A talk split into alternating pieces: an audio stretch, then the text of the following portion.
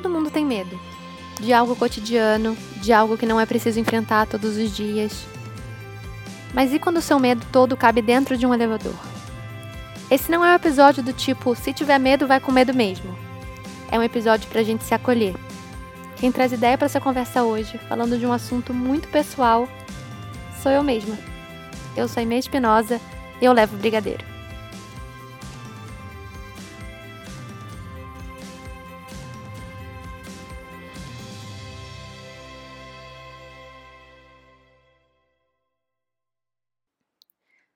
A sugestão desse episódio foi dada por uma ouvinte muito querida desse podcast, que foi a Joyce Fernandes, carinhosamente conhecida como Joycinha. E ela deu uma sugestão de tema que é muito pertinente, muito importante, mas ao mesmo tempo é muito pessoal. Então eu decidi gravar esse podcast sozinha para que eu pudesse falar da maneira mais verdadeira possível, por ser um tema tão caro para mim e tão importante. Eu vou falar sobre. Eu vou falar nesse episódio sobre a minha relação com o elevador. E faz quase cinco anos que isso aconteceu. Aconteceu pela primeira vez no dia que eu comemorei sete meses de namoro com o Lucas e eu vou fazer cinco anos e sete meses mês que vem, então faz quase cinco anos que isso aconteceu. Que a gente estava chegando na casa dele, os irmãos dele estavam junto e a gente entrou no elevador e quando a gente chegou no décimo andar, o elevador abriu. Não lembro se saiu alguém ou se ia entrar alguém. E nesse momento que abriu o elevador, eu lembro de ter sentido muito claramente, assim, tipo, sai desse elevador, como se fosse. Era uma mensagem muito clara de Deus, assim, tipo, sai desse elevador. E eu dei uma ignorada nessa mensagem, segui no elevador. Quando a porta fechou, o elevador desligou. E a gente ficou preso dentro do elevador muito do que eu tenho de memória desse dia é meio embaçada, assim, é meio meio embaçada e meio potencializada de maneira hiperbólica pelo meu pânico que eu senti na hora. A gente ficou 43 minutos preso dentro do elevador.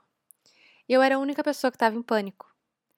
E isso me deixava ainda mais chocada ali dentro, porque eu pensava que loucura, só eu tô sentindo isso. Por que, que ninguém mais tá sentindo esse desespero que eu tô sentindo? Porque tá, é muito verdadeiro.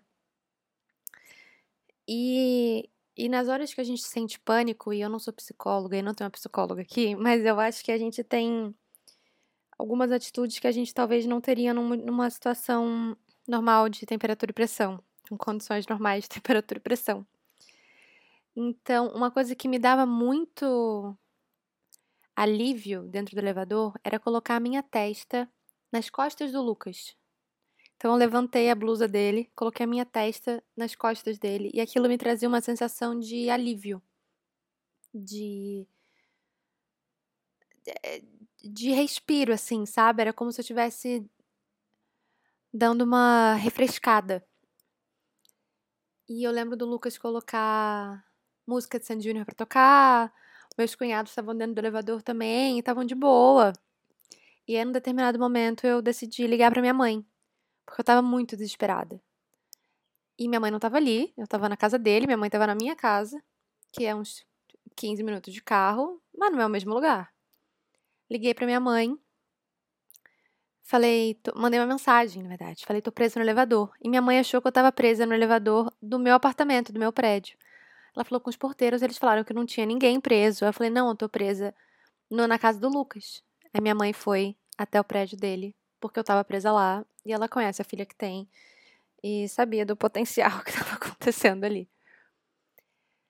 Nesse tempo dentro do elevador, eu senti um desespero que eu nunca tinha sentido antes na minha vida, e eu acho que até hoje eu não senti parecido.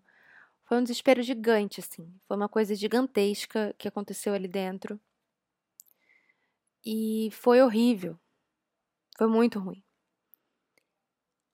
Naquele momento, eu lembro que chegou uma hora que a minha sogra apareceu, o Lucas mora no 12 andar e a gente ficou preso no décimo. Então, saber aonde eu tava, a gente estava preso me deixava um pouco mais. um pouco menos louca. Porque eu pensava, eu sei onde eu tô, eu não preciso explicar em que andar eu tô presa. Eu sei que eu tô presa no décimo. E aí, a minha sogra apareceu e eu lembro do Lucas perguntar para ela assim: mãe, qual é o almoço? E eu tava, pelo amor de Deus, faz a gente sair daqui. Ah, e, e eles estavam conversando normalmente com ela e eu queria ir embora dali. E isso é uma coisa muito louca que acontece nos momentos que a gente tá desesperado: é que a gente tá desesperado. Ou você tem um monte de gente desesperada, tá cada um num nível diferente de desespero. E cada um é, se relaciona com esse desespero de maneira diferente, né? Eu lembro que num determinado momento apareceu uma pessoa que trabalhava no condomínio, o nome dele era André, eu nunca vou esquecer o nome dessa pessoa. E ele falou que não podia fazer aquele aquilo que ele estava fazendo, que era abrir usando uma chave, alguma coisinha, mas que ele que ele abriria a porta. A partir do momento que ele falou que ele abriria a porta, 58 quilos saíram de cima das minhas costas, porque eu falei, a gente tem como sair daqui. A gente vai sair daqui. Nesse momento, a minha mãe já estava lá. Também, outros 58 quilos também saíram das minhas costas. Porque ela sabia como eu estava, então ela foi falando de uma maneira muito cabível ao meu desespero e de uma maneira que sabia que ia ter efeito em mim. E em um determinado momento, essa pessoa foi abrindo a porta, foi vendo essa frestinha de luz, assim, do corredor, e aumentando, aumentando, até que a gente conseguiu sair do elevador. Os três saíram de boa, deram umas risadas, fizeram umas piadas, e eu lembro que eu saí muito atônita, assim, eu saí muito sem acreditar no que estava acontecendo, e sentei no chão, fiquei um tempo sentada, assim, eu lembro a roupa que eu tava, o sapato que eu tava, lembro tudo. E aí eu subi o resto que faltava, os dois andares que faltavam para casa do Lucas, eu subi a pé, de, a pé, ó que ótimo, de escada. E eu lembro que foi uma situação que no dia eu fiquei muito nervosa e eu não conseguia mais andar de elevador naquele período. Só que esse período foi aumentando cada vez mais, até que chegou um momento em que eu não consegui mais andar de elevador de maneira nenhuma. E isso era uma situação muito ruim, porque normalmente quando a gente pensa em medos que paralisam, são medos gigantes, assim, né? Medo de avião, de uma coisa que a gente não costuma fazer todo dia. Medo de altura, nem sempre você tá pegando altura. A gente pensa em medos estratosféricos, assim. E a gente esquece que medo de cachorro é um medo muito grande. E tem gente que tá em convivência com cachorro todo dia, ou na casa de pessoas que ela gosta muito. A gente esquece que tem medos que são comuns, de coisas comuns. E o meu medo era um medo muito comum, muito cotidiano. Era medo de entrar no elevador. Então eu não conseguia entrar no elevador para lugar nenhum.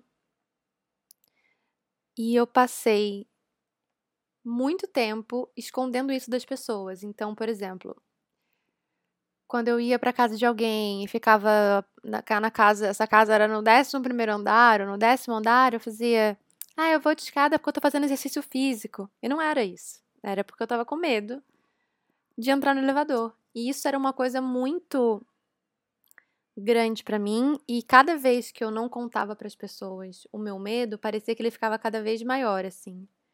Era como se fosse tipo um bicho papão e ele ficasse cada vez mais feio e cada vez mais amedrontador e maior assim, mais gigante. Isso era uma situação muito difícil para mim. E aí chegou uma hora que tava ficando muito chato isso, porque o Lucas mora no 12 andar, então cada vez que eu ia na casa dele, eu subia 12 andares e descia 12 andares. Às vezes a gente voltava de madrugada de um cinema e eu subia 12 andares. E aí chegou uma hora que eu falei, isso tá me fazendo deixar de fazer coisas. Eu tô deixando de estar em lugares porque eu vou ter que subir escada. Eu vou entrar na terapia. E aí eu entrei na terapia. E eu lembro muito, assim, de nessa época falar: cara, eu podia orar, eu sei que Deus está aqui, eu sei que eu consigo entrar nesse elevador com Deus e nada vai acontecer comigo. Mas eu limitava tanto o poder da minha própria oração e eu limitava tanto o que podia acontecer porque eu só conseguia pensar racionalmente, não conseguia pensar. O meu medo era muito maior que a minha fé nesse, nesse contexto. E também era uma coisa difícil de assumir, era uma coisa difícil de lidar, era uma coisa difícil de contar para os outros e me sentir julgada nesse ambiente também, nesse contexto também, né? E aí eu entrei na terapia, eu fiquei um tempo fazendo terapia e eu lembro da minha terapeuta me dar um mecanismo que foi muito, até hoje, é muito útil para mim e me salvou de muitos pânicos gigantescos, que é utilizar o espelho do elevador como janela. E isso é ótimo para mim, assim, eu entro, eu imagino aquilo ali como uma janela e é muito útil. E aí eu lembro que durante um que depois de um tempo a ideia do elevador começou a parecer menos assustadora, porque ele já era muito assustador só de imaginar. Eu não precisava nem estar dentro dele, porque eu fiquei muito tempo sem nem chegar perto do botão de um elevador. E aí, depois de um tempo, ele começou a ficar menos assustador na minha cabeça. Ele começou a ficar menos escuro, começou a ficar menos gigante, começou a ser um lugar menos amedrontador. E aí, depois de um tempo, eu comecei a conseguir apertar o botão.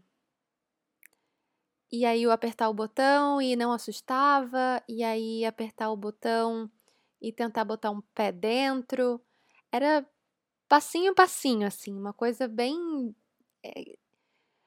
Quase infantil no sentido de primeiro engatinha, aí depois você dá um passinho, aí depois de um você dá dois passinhos, até o dia que você vai andando uma distância grande até chegar no colo da pessoa que está te segurando ali na frente.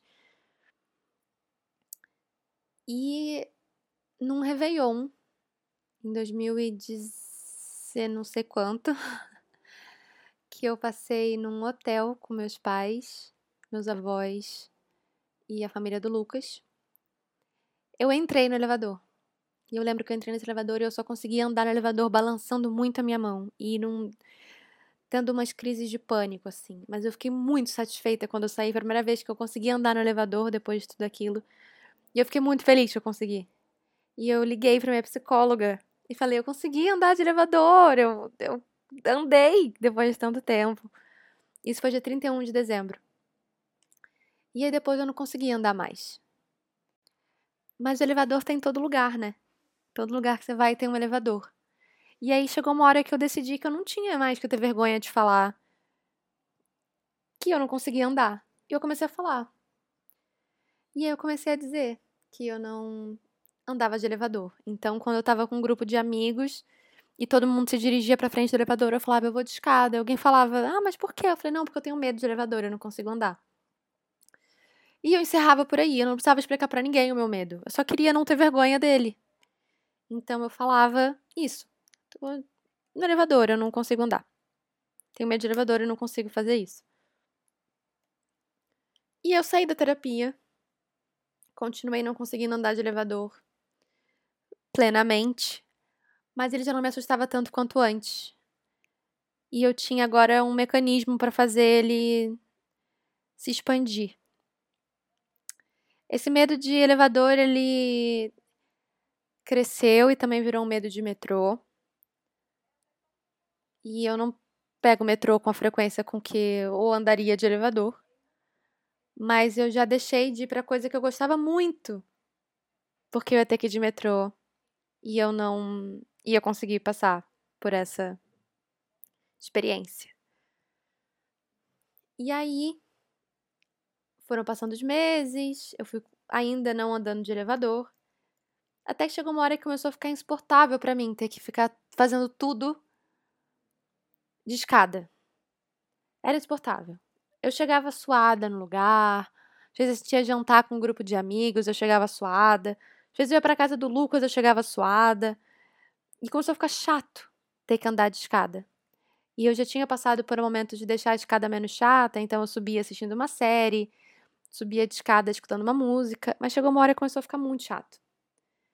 E eu falei, tá, acho que, acho que essa chatice significa alguma coisa. Vamos tentar resolver esse elevador aí. E aí a gente tava com a nossa viagem, isso aí, gente, eu tô falando assim, foram meses, anos, assim. E aí, em 2019, a gente comprou a viagem da minha vida, assim, a viagem dos meus sonhos, que era conhecer a Disney. E ainda rolou uma Nova York junto, que era um outro sonho que eu queria realizar. Então eu estava realizando um sonho e o maior sonho da minha vida na mesma viagem. E aí eu lembro de sentar com o Lucas e ele falar: Olha, a gente tá fazendo essa viagem. Nova York é muito metrô. Lá na Disney a gente vai estar num hotel, Nova York também. Vamos, vamos trabalhar esse elevador? Vamos ver como é que a gente pode fazer esse elevador acontecer? E eu falei: Não, eu vou, eu vou andar. Lá eu, lá eu vou andar. E aí eu queria ter começado a fazer terapia antes da viagem, não consegui. E aí eu lembro de. Já, eu já tinha andado com o Lucas algumas vezes no elevador dele, que era o elevador que mais me assustava, ainda é o elevador que mais me assusta, porque é onde eu fiquei presa. E eu andava com ele e era um misto de acaba logo, acaba logo, acaba logo, com eu consegui, eu consegui, eu consegui. E às vezes eu entrava eh, ultrapassando o meu limite, não respeitando eh, o meu limite, o meu tempo e o meu processo. E às vezes eu entrava assim, não, agora tá tranquilo. Eu tava sempre de mão dada com ele. Eu precisava estar focando em outra coisa, então ele sempre tinha que estar conversando comigo, ou cantando uma música, ou fazendo qualquer coisa. Eu mexia muito as minhas mãos, como na primeira vez que eu andei de novo de elevador. Eu repetia frases sobre Jesus para me acalmar. Eu não conseguia respirar direito, então eu precisei focar na respiração.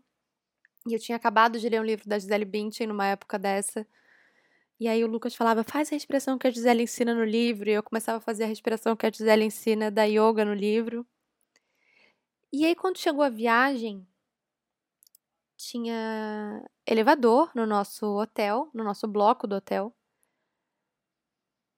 E eu cheguei com a mala, eu só apertei o botão, entrei no elevador e quando eu percebi, eu tava dentro.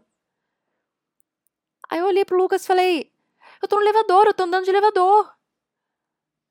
E aquilo para mim foi foi uma sensação de conquista muito grande assim.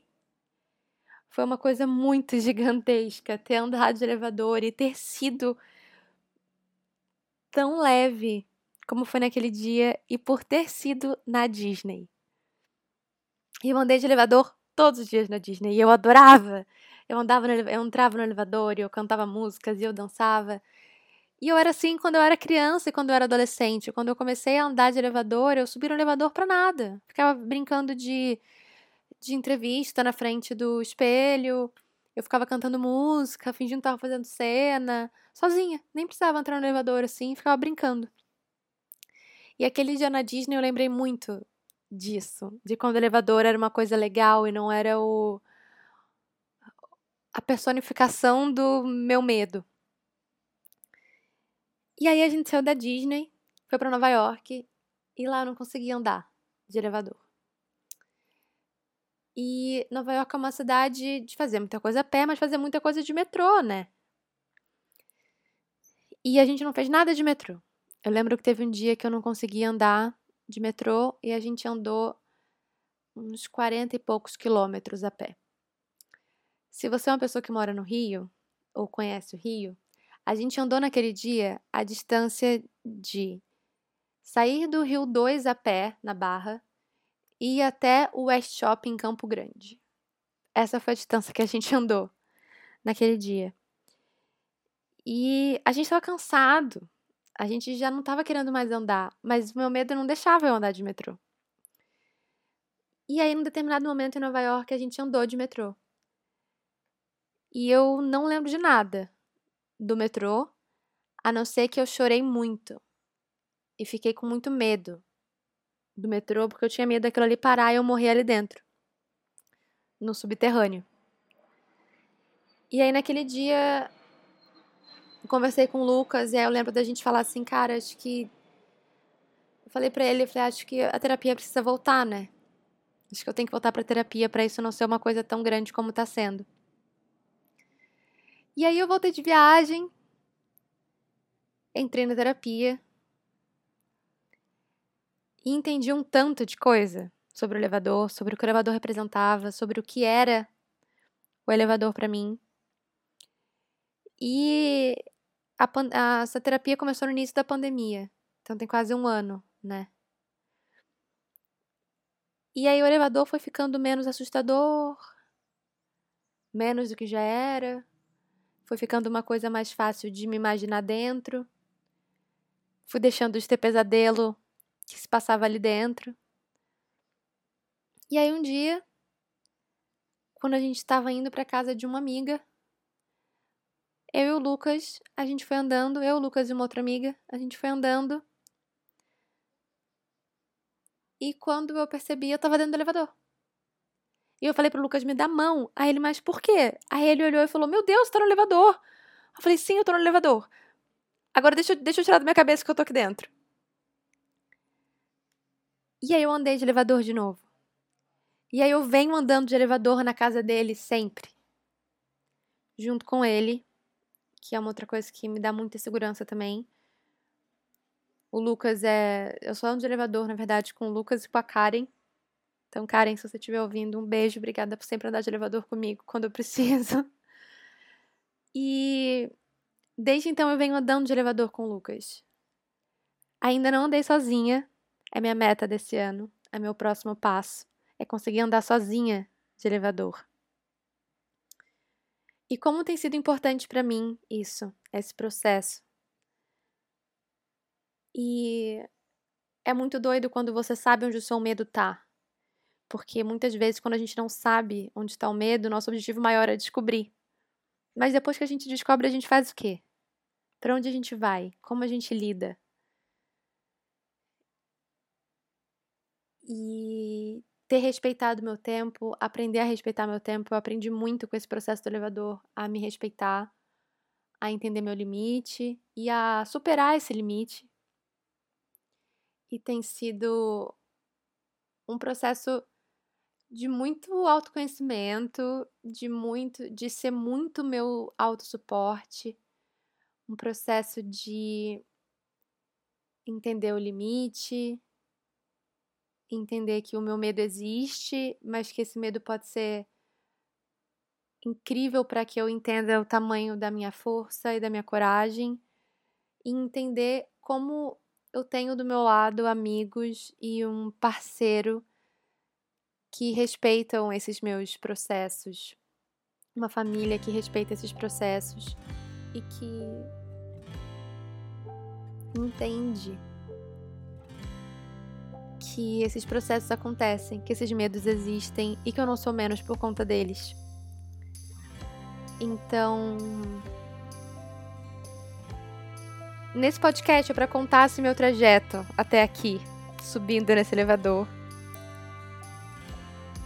E eu ainda venho aqui gravar um podcast, gravar um episódio, dizendo que eu tô andando de elevador bem faceirinha e serelepinha pra cima e pra baixo. Mas enquanto isso não acontece, eu tô aqui comemorando a minha pequena grande conquista de ter voltado a andar dentro dos limites que eu consigo e de conseguir me abrir e falar sobre isso aqui. Então, obrigada por ter ouvido. Se você tem alguma situação parecida, você não tá sozinho, você não tá sozinha. E obrigada por ser esse lugar seguro em que eu posso expressar essa coisa tão pessoal e ser acolhida.